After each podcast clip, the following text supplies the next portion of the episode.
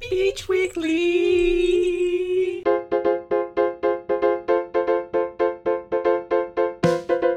Welcome back to Beach Weekly. I'm your host, Julia Terbesh. This is the latest in coronavirus news on campus. Let's go. All CSULB classes have been officially transitioned to online starting today, March 23rd. The remainder of the spring 2020 semester will be taught online, primarily through Beachboard and Zoom, which is part of the MyCSULB single sign on. Mayor Robert Garcia said Thursday that there are 12 confirmed cases of the coronavirus in Long Beach, with over 130 people being under surveillance at this time. This comes after weeks where Long Beach had only four reported cases. CSULB Parking and Transportation Services announced it will be issuing automatic refunds to all student permit holders for the remaining months of the spring semester.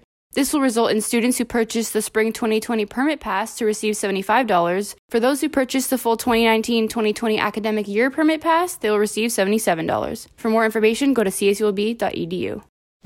CSULB also announced that it will begin to close campus completely. This announcement comes after the school's attempt to limit areas of access for students, which initially allowed students to use on campus facilities such as the University Library and Horn Center to access computers. As of now, CSULB is in a process of cleaning all buildings and will keep the Horn Center open following this cleaning period.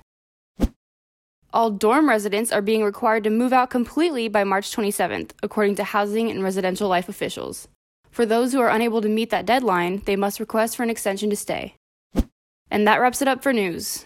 And for anyone interested in sharing their story of how they've been affected by coronavirus, send in a short voice memo with your name, major, and story to sociald49er at gmail.com. Find out more information on the Daily 49er Twitter page. Your stories will be featured on Thursday's episode of Beach Weekly, so be sure to tune in this Thursday to check those out. I'm your host, Julia Terbesh. Thanks for listening.